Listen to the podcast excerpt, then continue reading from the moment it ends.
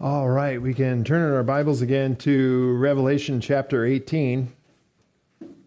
This morning, looking at verses 1 through 8, as we continue our verse by verse study of the revelation of Jesus Christ to the Apostle John.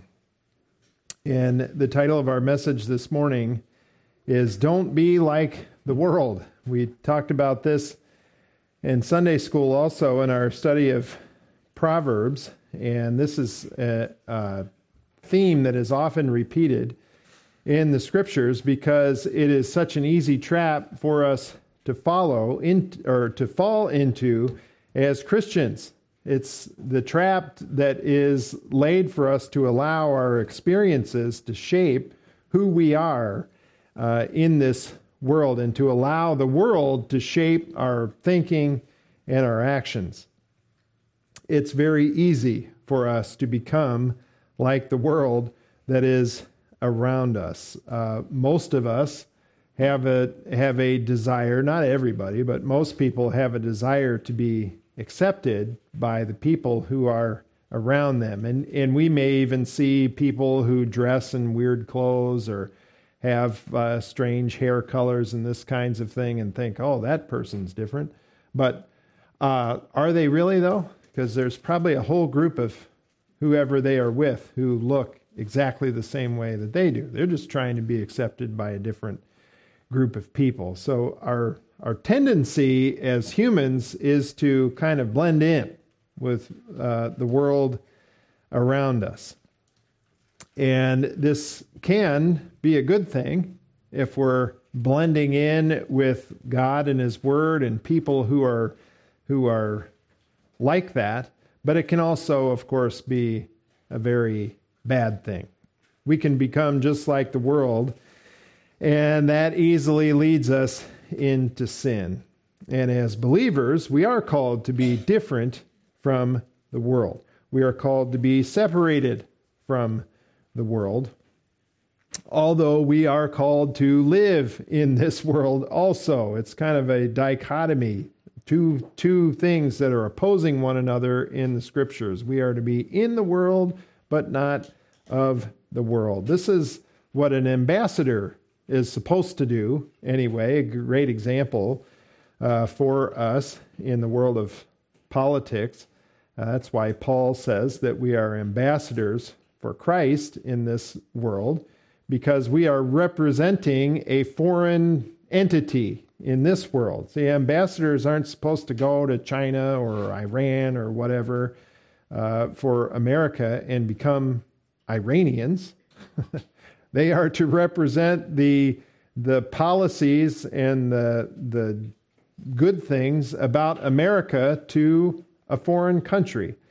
A perfect example of what we are doing in the Christian life and a perfect example of what God is going to desire for future people in the tribulation to do concerning Babylon that we read about already. He is calling them out of that city of Babylon to, and it is for their own protection. And make no mistake, God doesn't uh, call us to not be of the world and, and these kinds of things because He just wants to control us and He wants us to be miserable and He doesn't want us to have any friends. No, He is doing that for our own protection, even today, just like He's going to do in the future. And that is what we are studying in Revelation in the book of Revelation, this revelation of Jesus Christ, we are studying. It is a book primarily about the future, and that's where we find ourselves in our study, studying the future, this future seven year tribulation period. But as we have seen and will, of course, see today, that this has like direct application to us uh, living in this world today even though it's talking about future events. And that future event that we are learning about is the destruction of the city of Babylon. And, uh, and in verses 1 through 8 of chapter 18, really, chapter 17 and 18 are all about the this future city of Babylon and its future destruction, essentially. And we're going to see today that there are there is this warning concerning believers who live in the city of Babylon during this future period and the reasons for the destruction. It's very important for us to remember that Revelation 17 and 18 is really all one portion of scripture that that chapter division can kind of get in our in our in our way in understanding what is being said here. It is all one theme and the theme is this future city of babylon and how it is going to be destroyed. And so we are seeing the destruction of this city. Babylon is a city represented by this woman who is riding on this beast. We very all of these points are important for us to remember because you're going to hear a lot of uh, different ideas concerning who the harlot is and these kinds of things. But the text tells us the woman riding on the beast is a city. Revelation 17, 18. The woman whom you saw is the great city and the city has a name, and the name of that city is Babylon. She, this city is the mother of harlots and the abominations of the earth. We're going to see that's why these ideas are repeated throughout these two chapters because this is an important aspect of this future city. It is going to be the headquarters of this one world government that is going to control the earth. Daniel called it a fourth beast. He described four beasts. The fourth one will be a kingdom that encompasses the entire world. And here, a mystery is being revealed to us that it is going to be Babylon. And there's nothing in this text that should lead us to believe that it's anything other than Babylon a geographical place on the planet that's in the, what we think of today as Iraq, is the country where Babylon is. And there are all kinds of theories about what Babylon is, but the text tells us that it's a city in modern day Iraq, not America, not Washington, D.C., not New York City, not Rome, not uh, Mecca no, it's Babylon as it is described here. Yes, there is a lot of figurative language in the text, but the text tells us when it is figurative, and nine times out of ten, it tells us what the figure is. Like, for example, the seven heads on this beast are seven mountains, and they are seven kings. It specifically tells us that the heads represent kings. And that this uh, beast is going to be a seventh kingdom, and this one will dominate the entire world. This beast also has ten horns. Verse 12 of Revelation 17 The ten horns which you saw are ten kings who have not yet received a kingdom. So there's no reason for us to go back in history and try to figure out ten kings. No, these are 10 future kings who have not yet received authority, but they will. But they receive authority as kings with the beast for one hour. The, the, describing the world in the future is going to be divided essentially into 10 kingdoms. These 10 kings are going to have rule over the earth, and they're going to give their authority over to the Antichrist, according to verse 13 uh, of Revelation 17. But this city, Babylon, is going to be destroyed. And there are uh, a warning and reasons for that destruction. That's what we're going to see today. This uh, chapter 18, verses 1 through 18, or, or, 1 through 8, and really the entirety of chapter 18, continues the, the look at the downfall of this city named Babylon. Uh, And today we're going to see the cataclysm, the calling, and the critique. The fact that the city is going to fall, there's going to be great destruction, but God, as He oftentimes does, gives a warning ahead of time, calling people out of this city. And then we get the critique, which will describe to us the reasons, reiterate again the reasons, as if maybe God is trying to emphasize the reasons why he is judging this city. At the end of the passage, well, we begin with the cataclysm. Notice Revelation 18, verses 1 through 3 again. It says, After these things, I saw another angel coming down from heaven, having great authority, and the earth was illumined with his glory. And he cried out with a mighty voice, saying, Fallen, fallen is Babylon the Great. She has become a dwelling place of demons and a prison for every unclean spirit and a prison of every unclean and hateful bird. For all the nations have drunk of the wine of the passion of her immorality, and the kings of the earth have committed acts of immorality with her, and the merchants of the earth have become rich by the wealth of her sensuality. Notice it says there, uh, after these things, another angel comes, and, and John says, I saw another angel uh, coming down. Notice, uh, first off, that he is an eyewitness of these things. We'll have more on that uh, shortly. John repeat he's been repeating this idea of hearing things, seeing things. Again, verse 4, I heard another voice.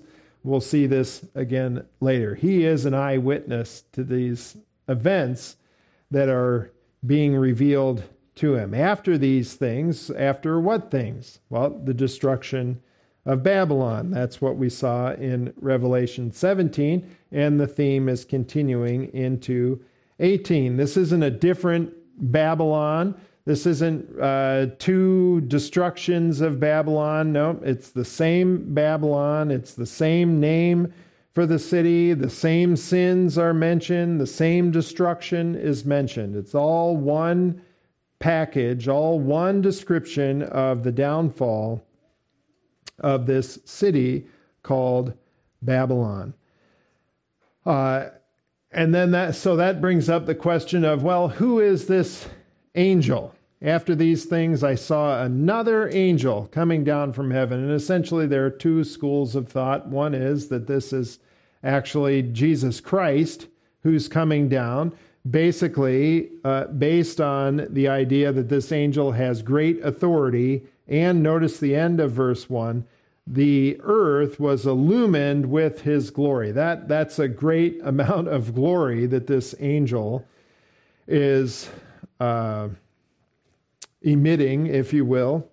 Remember that term for angel, angelos, is the Greek term, oftentimes, sometimes at least, uh, translated as messenger We've already seen in Revelation that it, that it is used to refer to the pastors of the various churches back in Revelation 2 and 3. So it's angelos, the Greek term, does not always mean uh, what we think of as angels I have heard on high that we just sang about. It doesn't always refer to created beings who fly around with wings and do things that angels do.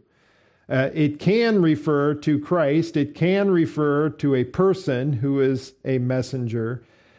And so some will see that this is Christ based on the great authority and the illumination of his glory that is seen here. Some will say, well, no, uh, it wouldn't be Christ because it refers to him as with the term another angel. And so it's it's putting this angel on the same level as the other angels that we've already seen, and that wouldn't be an accurate description of Christ. I will leave that to you to decide. We all have freedom in Christ to kind of come to conclusions on various points that aren't perfectly clear in in the Scripture. Uh, there are good points for both of these. However, uh, personally, I'd probably lean toward it being Christ. Uh, verse 10, or chapter 10, verse 1, we saw a similar description, if you'll remember. I saw another, John says, I saw another a, strong angel coming down out of heaven, clothed with a cloud, and the rainbow was upon his head, and his face was like the sun, and his feet like pillars of fire. And it goes on to describe the little book that he had. And that is a pretty good description of Christ and use this same term, angelos. So I would lean towards this being Christ, but wouldn't uh, wouldn't start a new church over it, to say to say the least. Uh, both both have their good points, but notice that this angel is describing or uh, proclaiming the complete destruction of the city of Babylon. Verse 2 He cried out with a mighty voice, saying, Fallen, fallen is Babylon the Great she has become a dwelling place of demons and a prison of every unclean spirit and a prison of every unclean and hateful bird. This is language to describe the complete, utter, ultimate, end all destruction of the city of Babylon. And it uses very similar language to what the Old Testament prophets used to describe this same event the end times destruction of the city of Babylon. Now, why would the Old Testament prophets, you can see there's a number of verses on the screen there Isaiah 13, Isaiah 34, uh, Jer- Jeremiah 50, Zephaniah chapter 2. This is a theme that is very prominent in the Old Testament. Why would they why would Jewish prophets be so concerned with the destruction of Babylon? Well, as we have been studying, the Bible is essentially telling the, the story of how, not the story, but the account would be a better term, the account of how God fixes the problem of sin in the world. And essentially, it comes down to the world rebelling against God and having as its headquarters a city that is called Babylon. That began at Genesis chapter 11. The rest of the Bible describes how the world rebels against God, what God does to uh, save us essentially through the person of Jesus Christ and how God desires to live with humanity upon this earth. That's why He created it, so that we could live with Him. But He cannot uh, live with sin, so He's going to solve that problem for us. Part of the solving of that problem is the utter destruction of the city where the rebellion all began which is Babylon. Isaiah chapter 13 and verse 19, Isaiah says, In Babylon, the beauty of kingdoms, the glory of the Chaldeans' pride, will be as when God overthrew Sodom and Gomorrah. I, I don't see too many people having vacations to Sodom and Gomorrah anymore. It doesn't exist. That's what the point is. It will never, Babylon, speaking of here, Isaiah says, it will never be inhabited or lived in from generation to generation, nor will the Arab pitch his tent there, nor will shepherds make their flocks lie down there, but desert creatures will lie down there, and their houses will be full of owls. Ostriches also will live there, and shaggy goats will frolic there. Hyenas will howl in their fortified towers, and jackals in their luxurious palaces. Her fateful time also will come, and her days will not be prolonged. Jeremiah says, Jeremiah 50, verse 39, speaking of the destruction of Babylon. Therefore, the desert creatures will live there, along with the jackals. The ostriches will also live in it. and it will never again be inhabited or dwelt in from generation to generation, as when God overthrew Sodom and Gomorrah with its neighbors, declares the Lord, no man will live there, nor will any son of man reside in it. That has never happened in the earth's history. Babylon is not a prominent city today. However, people live there. Saddam Hussein, back in the late 90s, tried to rebuild it, if you'll remember, before we. Uh, the United States invaded in 2003, I believe it was. He was literally rebuilding the city of Babylon to become a, a, a great empire again. That was kind of his goal. Uh, people lived there. People lived in the city. You can read about the Persians uh, conquering Babylon in the book of Daniel. They did not destroy it so that people will never live there again. In fact, the Jewish people lived in Babylon. They wrote a Talmud in Babylon. It's called the Babylonian Talmud. It's from about 1000 AD 1000, a thousand years after Christ. Jewish people were living in Babylon and writing books. Uh, historical fact. This has never been fulfilled. Don't let anybody uh, try to convince you that oh that's that's in the past. That's already that's already happened. Babylon was destroyed in 600 BC or or whatever. No, this has never happened to the extent that is described in the Old and New Testament. Uh, and so, again, we're reminded that the book of that we should not look at the book of Revelation exclusive from the Old Testament. That is a, a bad mistake in uh, interpretation that people do it because if you do that, you could come away with the idea that well, Israel really isn't important. It doesn't play a role in the end times because, well, Israel really isn't mentioned by name all that much in the book of Revelation. We have seen that there's a great shift in kind of the language. We have a lot of church descriptions in chapters two and three, and there's none of that anymore. And then we start hearing about prophets and miracles and a temple and kind of very Jewish things later on.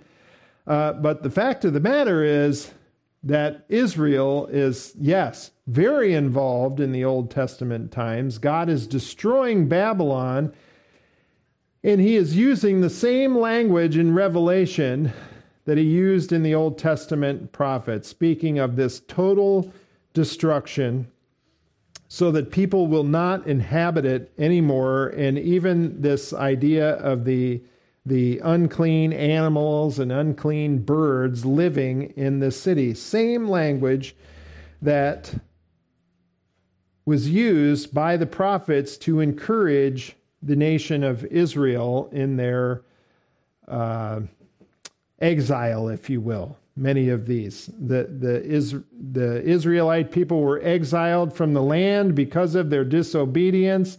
God used these foreign nations, Babylon in particular, to, uh, to disperse them from the land.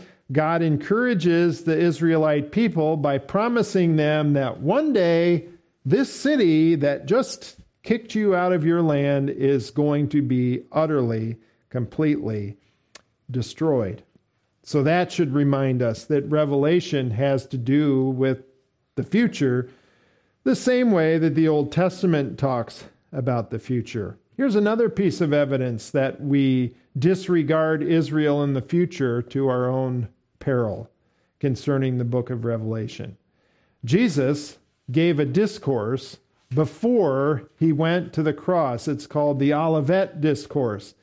Matthew 24 and 25 primarily, and that discourse is about the tribulation period that we're studying in the book of Revelation, and it is directed to Israelites. His discourse is there.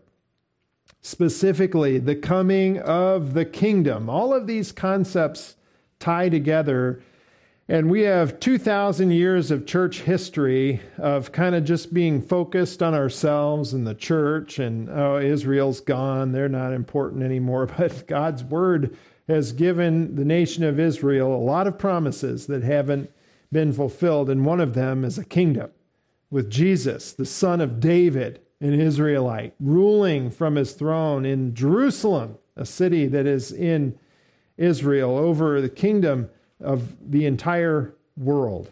Yes, the book of Revelation very much has to do with the nation of Israel and the fulfillment of God's promises to her, one of which is the complete and total destruction of Babylon in such a way that no one will ever live there again.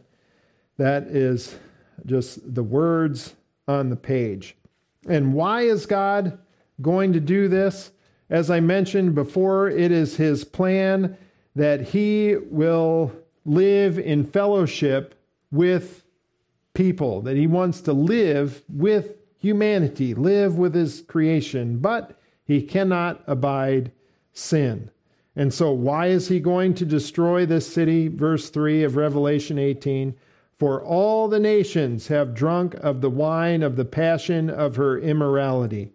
And the kings of the earth have committed acts of immorality with her. And the merchants of the earth have become rich by the wealth of her sensuality. So God is, has solved this problem of sin for us, spiritually speaking, on the cross by dying for our sins, paying the penalty for our sins. We can have eternal life by trusting in Him. That's the single condition. However, God wants to literally live with us, like face to face, like he did in the garden with Adam and Eve. And the only way he can do that is to literally eradicate sin from this earth. And so it begins with what the, the NASB says here are the nations. Verse 3 For all the nations have drunk of the wine of the passion of her immorality. But that term there uh, can be translated a couple of different ways. It's the, the Greek term ethnos is there, and sometimes it's referred to, uh, it's translated as people. the sins of the people. You know, this this sounds kind of nice. Oh, the sins of the nations. Well, you know, well, America. Uh, you know, we're we have our downside. Uh, the Romans, you know, they oh they were really sinful. They did some some bad things. Uh, the Soviet Union, oh, they, they're part of the evil empire. They're a really bad nation. They definitely deserve God's judgment. Uh, and on and on we could go and just kind of, you know, slough this off, uh, what's, what's being said here, when really what God is saying, I believe, is the sins of the people, for all the people have drunk of the wine of the passion of her immorality. That's the real the real problem there. And then God, uh, the the text kind of expands it out from there. It's not just the people; it's their leaders and it's the great uh, merchants of the time as well. But it all begins with the ethnos, with the people, and we kind of uh, can feel a little bit better about ourselves by making it say nations and thinking of it in terms of nations and America is falling away and this kinds of things. But it's you and it's me and it's these people who are going to be living in the future. It's their sins. All the people have drunk of the wine of the passion of her immorality. They deserve, the people themselves deserve this judgment that is coming upon the world. Humanity itself has rejected Christ. That's the problem. And this sin has to be uh, dealt with. So it's not just the people, but it's also the kings of the earth have committed acts of immorality with her. The, the leadership is uh, committing sins of immorality, and that, of course, there, if I'm not mistaken, is the the term porneia is the Greek term there for immorality. Uh, and the, the, the people are committing these acts of immorality. The kings of the earth, uh, the power and the position that they're that they are in is leading to them to commit uh, these sins of immorality because of the position that they have. That's a, a very well known problem with being in a position of authority. It oftentimes leads to sin. You, and you can look at any number of examples in the scriptures in our everyday lives. People at the top tend to have problems in this area.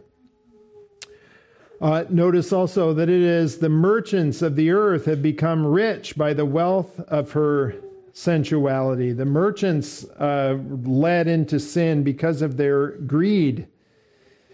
And uh, we can kind of see this in today's world. Uh, it didn't, I guess we, if you go back to the 1800s and that kind of thing, you can think of the Rockefellers and uh, uh, I can't think of all the, the various robber barons now that I'm not uh, concentrating on it. Rockefellers and who? Carnegie. Carnegie. Yeah, you Vanderbilts. There you go. I knew I could get some help. Uh, at any rate, and that kind of went out of favor for a period of time, but it's coming back. I don't know if you realize that. Uh, have, have, you ever heard of Elon Musk? Um, who's an yeah, you can't uh, read the news without hearing about him today. Uh, Jeff Bezos is another one. These prominent, wealthy people are like starting to control the world. Believe it or not, they're starting to control us. And everything that goes on in this world is kind of in the hands of these few people. Well, the Bible talks about that kind of being the case in the future. We have seen these merchants being mentioned and their sins and their greed and, and all of these things being punished in the end. That's why this cataclysm is going to come. It starts with the sins of the people. They're all caught up in this. The kings are caught up in this immorality as well as the merchants. And they deserve this punishment that is coming to them. We'll see in verse 6. So it begins with the cataclysm, this ultimate, final, total, complete destruction of the city of Babylon that has never happened in the past, therefore will happen in the future. But there is also a warning that comes. Revelation 18 and verse 4 says, I heard another voice from heaven saying, Come out of her, my people so that you will not participate in her sins and receive of her plagues, for her sins have piled up as high as heaven, and God has remembered her iniquities. Uh, again, John hears, he hears literally, audibly, another voice. He is an eyewitness to these events that are taking place. So it, it's a reminder that we can uh, trust what is being said to us here. John is John the apostle is an eyewitness, and notice that this voice. It says another voice from heaven saying, Come out of her, my people. Now, this, again, there's kind of uh, who is saying this? Is it God, uh, the Father? Is it Christ saying this? Uh, probably Christ, come out of her, my people, uh, because God is later mentioned in verse 5. God has remembered her iniquities. Uh, so, again, uh, we're kind of left without all of the details being described to us, and that's that's okay. Whose voice is is this? Uh, in the end, it doesn't really matter. it's a voice coming from heaven calling these people out of Babylon. And that is, in fact, that's what the warning is. Come out of her, my people, so that you will not participate in her sins and receive of her plagues. It, this is an, an imperative. Come out of Babylon, physically leave this city of Babylon because destruction is coming here. You need to leave, otherwise, you are going to be destroyed in this uh, coming destruction. Physically separate yourself from this city. Again, a reminder that this is a physical, geographical place that is being described here, and they are to remove themselves from it.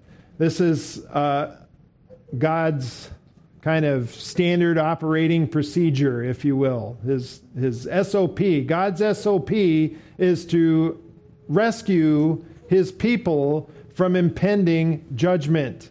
He warns them before the judgment comes. There was a guy in the past by the name of Noah who was a preacher of righteousness according to the book of Hebrews. He did that for about 120 years. He preached righteousness, warned people of impending judgment. 120 years. And the only converts he got were his own family. Everyone else perished because they would not listen to the warning that Noah was giving. Uh, God gave a warning to Lot. Hey, you need to leave uh, Sodom. You need to get out of there. It's going to be destroyed. You need to leave and not turn around. Don't go back to it. If you, if you do, you will be destroyed. Lot left the city and he was saved. His wife, however, turned, looked at the city, and turned into the pillar of salt, as we know from the book of Genesis. God doesn't only do this warning for uh, believers all the time. Sometimes he warns unbelievers, like in the book of Jonah, where he used this prophet by the name of Jonah, sort of forced him into being his witness, if you will, for him to the people of Nineveh, warning them of impending destruction if you will turn from what you are believing now and you will believe in the God, creator of the universe, I won't destroy you, God says. That was essentially Jonah's uh, message. He gave it to the people, and they believed. It says in the book of Jonah. That didn't make Jonah very happy. If you get to the end of that book, Jonah is kind of sulking under a tree. Oh, God is so long suffering and nice, and He didn't destroy these people, and they deserve it. Uh, but they believed in Him. They believed your message. You probably should have been rejoicing, Jonah, but He didn't. Uh, God warned the people of Israel in the Passover time hey, you better put the blood of the lamb over your door because the angel of death is coming, and whoever's house doesn't have it their firstborn is going to die. Uh, he warned them they were passed over and saved. So God's done this several times in the past. He's going to do it again in the future. He's going to do it for you and for me. If you are a believer in Christ, you will be rescued from the wrath that is to come. Revelation 3 10. I also will keep you from the hour of testing, that hour which is about to come upon the whole world to test those who dwell on the earth. This is a promise to the church, uh, the church age believer, that you will be rescued from the tribulation that is to come. The way that God will do that is by rapturing us, catching us up from this earth, taking us back to the Father's house, according to John 14, where we will dwell with him for a period of time, and then we will come again with him when he comes to this earth. Uh, Revelation 17 14 describes Jesus coming again to this earth the second time. He's going to overcome these people because he's Lord of Lords and King of Kings. And those who are with him are the called and chosen and faithful. That is You and me, we studied that in depth, saw that all those terms called, chosen, faithful are synonymous with believer. Believers will be with him when he comes again. Revelation 19 and verse 14, the army when Jesus again describing his second coming to the earth to establish his kingdom. The armies which are in heaven, clothed in fine linen, white and clean, were following him on white horses. That is a description of believers. The only way that we can all be with him when he comes again to the earth is to be raptured before that event takes place. And according to Revelation 3:10, that's before the tribulation begins. Uh, he's also going to he's also already warned the nation of Israel that you better leave Jerusalem before uh, when you at because judgment is coming there. It's going to get very bad for you in the tribulation period after a certain point in time, and you ought to leave Jerusalem when you see this happen. Jesus. Olivet Discourse, Matthew 24 and verse 15. Therefore, when you see the abomination of desolation, that's the, this image of the Antichrist that we studied already in Revelation, Revelation 13. When you see it set up in the temple, that's the abomination of desolation, which was spoken of through Daniel the prophet, standing in the holy place. Let the reader understand. Then those who are in Judea must flee to the mountains. So God not only has warned people of impending judgment in the past, and allowed them to escape, he will also do it in the future. Uh, and this is a wonderful reminder to us. Notice closely those words come out of her, my people, so that for the purpose of you will not participate in her sins and receive of her plagues. Sin has consequences, and God is the judge. Uh, and you, you may find yourself uh, somewhere where you don't want to be when judgment comes. Uh, that overnight, where I mentioned the uh, the sushi was that in Sunday school? Now I don't even I don't even remember. Yeah, haven't we all had the sushi? That was in Reno, uh, Nevada. And, you know, every time I go to places and have an overnight like Los Angeles, San Francisco, in Las Vegas, I just, uh, many times it occurs to me, I hope today isn't the day. I hope today isn't the day that these places are judged, places like San Francisco, because make no mistake, you mock the God of this universe, and you are going to be judged at one point or another. It's going to come, and you don't know when it's going to come. So, God is calling his people out of this specific city, Babylon, in the future. He's calling them out because judgment is going to come at one point or another. Now, of course, there is an application uh, for you and for me today. This is talking about the future, but God does the same thing for us today in this world. Make no mistake, God will judge sin in the future. He's still in the business of judging sin today. You may not see the effect. Uh, you, you, know, you, you commit sin X, Y, or Z, and you just sort of go about your daily business, and no, nothing happened. Uh, uh, isn't that great? I didn't get judged immediately. But God knows, and God doesn't forget. He doesn't always automatically judge you for the sins that you commit at the moment that you do. Uh, sometimes He does. Uh, more often than not, he, he doesn't. And even for believers. And why is that? Because He's long suffering. He's gracious to us. He gives us chances to repent, to change our minds about our sins and stop doing them. Agree with God when it comes to sin. in our lives. But nevertheless, there are consequences for our sins today. There's anxiety, there's disease, there's trouble uh, with the law potentially, there's trouble with your uh, husband or trouble with your wife. Uh, sometimes you can even die because of the consequences of sin. So, uh, what are we to do? First thing for us to realize is that we aren't a Babylonian.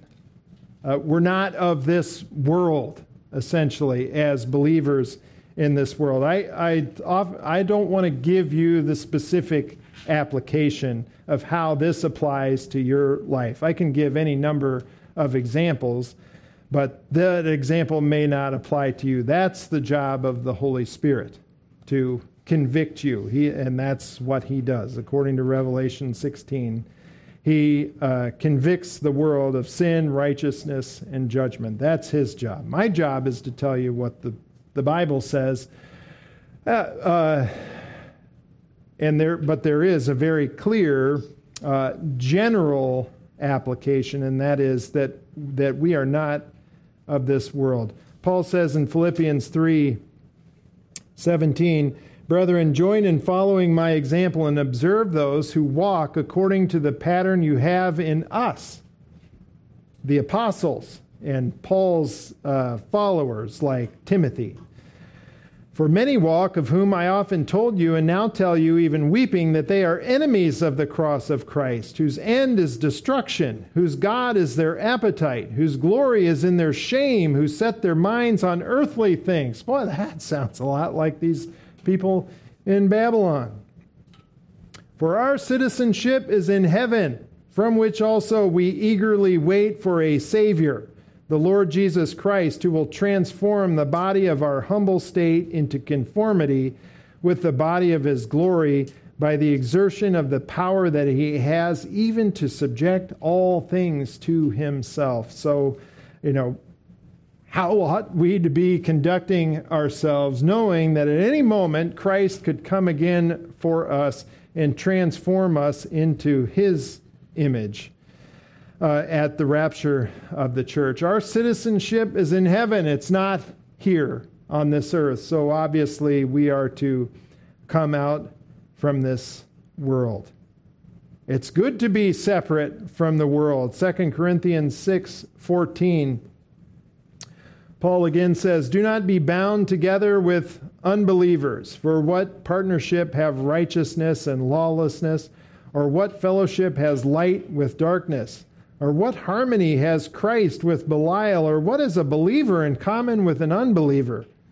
Or what agreement has the temple of God with idols?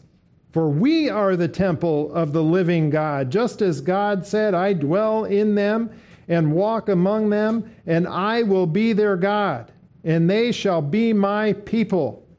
Therefore, come out from their midst and be separate, says the Lord, and do not touch what is unclean, and I will welcome you.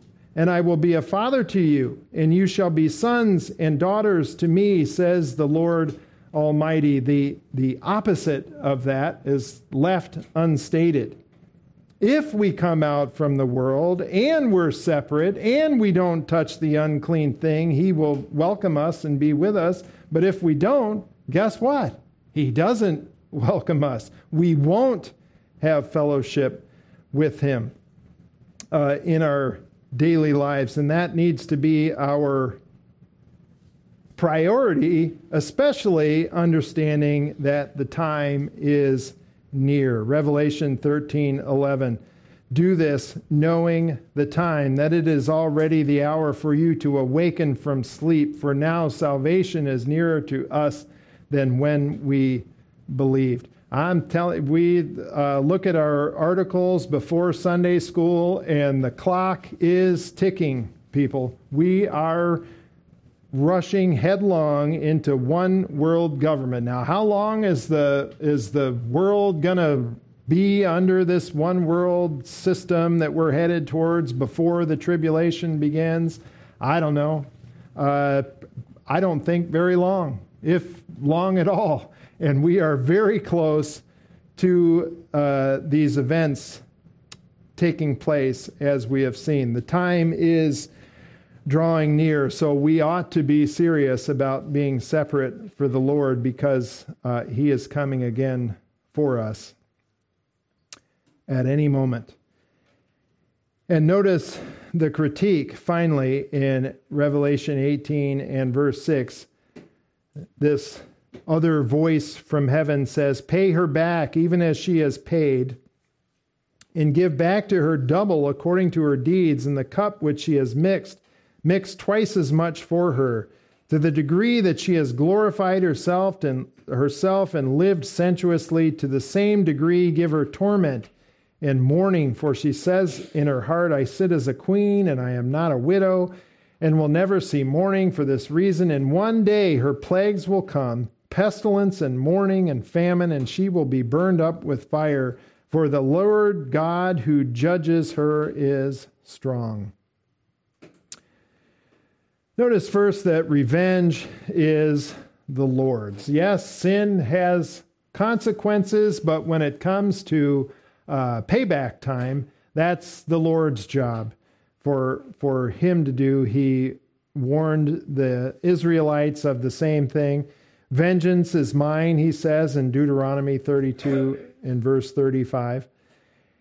And retribution in due time, their foot will slip, for the day of their calamity is near, and their impending and the impending things are hastening upon them. For the Lord will vindicate his people and will have compassion on his servants, and when he sees that their strength is gone and there is none remaining, bond and free.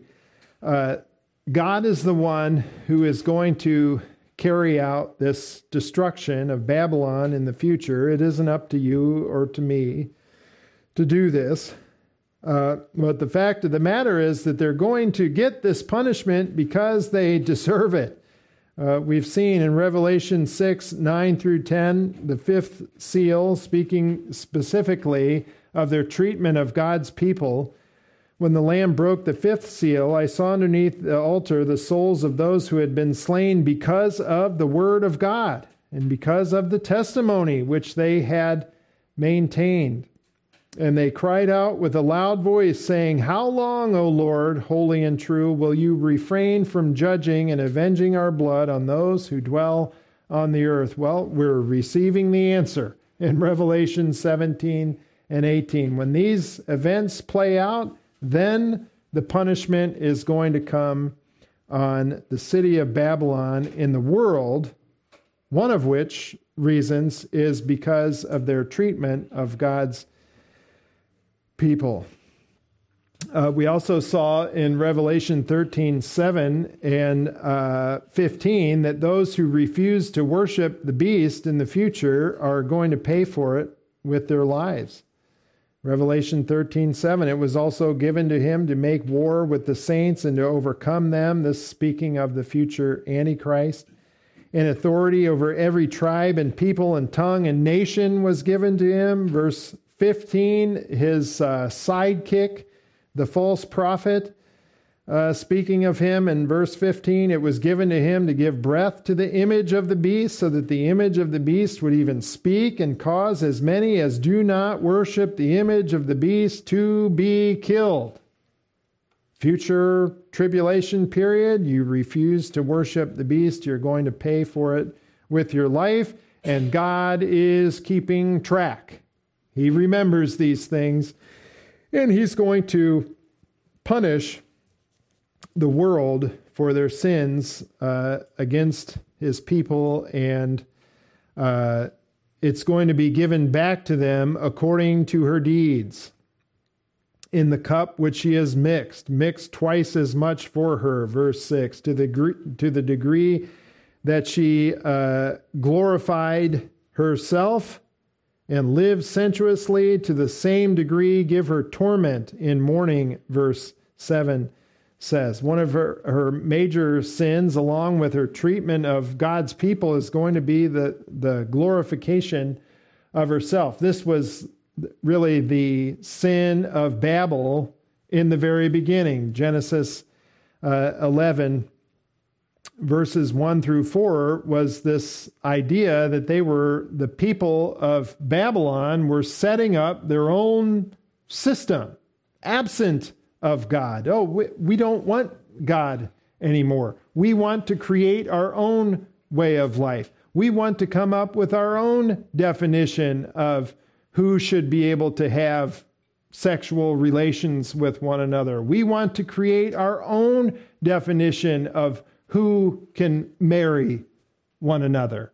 And we're going to create our own society exclusive of God's word, exclusive of God's rules, and we're going to make a name for ourselves. That's what they did in Babylon. That's what we're doing today. That's what the world is rushing headlong into. Uh, verse 4 they, of Genesis 11 they said, Come, let us build for ourselves a city and a tower whose top will reach into heaven. We can make ourselves God. We don't need God anymore. We can just make a big tower and climb up there and pretend to be gods ourselves. And let us make for ourselves a name Otherwise, we will be scattered abroad over the face of the whole earth. This was the original sin of Babel or Babylon, and it's the same sin that is going to be punished in the future. There is nothing new under the sun, folks. Uh, in spite of the craziness that we that we may see, oh, it's never been this bad. Well, yeah, it's always been this bad. In fact, sometimes we're just better at covering it up than others, but the, the, the mask, the illusion is coming off the closer we get to the tribulation period. Uh, Ezekiel 28, 1 through 11, is a description of judgment that's coming to the king of Tyre. It's applied to Satan because it's the same sin. What did Satan do? He wanted to replace God. He wanted to become God. He had a very lofty view of himself. He desired worship. The king of Tyre had the same problem uh, that he did. People have a tendency to lift themselves up and in the process lower God down. That is the sin of pride, essentially, is what that comes down to. Uh, Isaiah 14 and verse 13 also applied to Satan, but you said in your heart, I will ascend to heaven. I will raise my throne above the stars of God, and I will sit in the mount of assembly in the recesses of the north. This is the same thing that Babylon is doing here, that this uh, city is being pictured of. It's the same thing that the world is doing today eradicating God, lifting ourselves up, making our own rules, and then punishing slash killing anyone who won't go along with our rules. And this is why this city is going to be punished. Uh, verse 8 For this reason, in one day her plagues will come pestilence and mourning and famine, and she will be burned up with fire, for the Lord God who judges her is strong. Again, this is a punishment that has never happened in the past. Babylon has never been destroyed in this way, and it will be in the future, just as described here in Revelation 18 just as is described in Jeremiah 50, uh, specifically verses 31 through 34. The Lord says, Behold, I am against you, O arrogant one, Babylon, declares the Lord God of hosts, for your day has come, the time when I will punish you. The arrogant one will stumble and fall with no one to raise him up and I will set fire to his cities, and it will devour all, devour all his environs. Thus says the Lord of hosts The sons of Israel are oppressed, and the sons of Judah as well. And all who took them captive have held them fast. They have refused to let them go. Their Redeemer is strong. The Lord of hosts is his name. He will vigorously plead their case so that he may bring rest to the earth but turmoil to the inhabitants of Babylon. Jeremiah also describing what's going on in Revelation. The Lord desires to live with his people, but he will eradicate sin before it happens. And so, of course, this is in the future. It would be, well, I, after today's message, I'm not sure how easy it would be for us to just say, ah, that doesn't have anything to do with me. But just as another reminder, it does have something to do with you and with me because the same God who's going to judge Babylon is still in the business of convicting the world of sin, righteousness, and judgment. And there are consequences for sin. So we, we ignore him, we ignore his word, uh, we ignore these facts at our own peril. He desires for us to live in fellowship with Him as believers, and He has a way of correcting us when we don't. And that that uh, process, it's I wouldn't say it's ever going to be pleasant for you if you find yourself in sin. It's never going to be pleasant to be corrected, but it can be less awful uh, if we submit to Him and to his word. And this is probably about the least that we can do as believers. So what ought our attitude to be? Titus 2:11 Paul says for the grace of God has appeared bringing salvation to all men. It's it's out there for all of us. Christ has already accomplished it. All we need to do is trust in what he's done to have our sins forgiven and at the moment we do that, we have eternal life, but our but our life has just begun.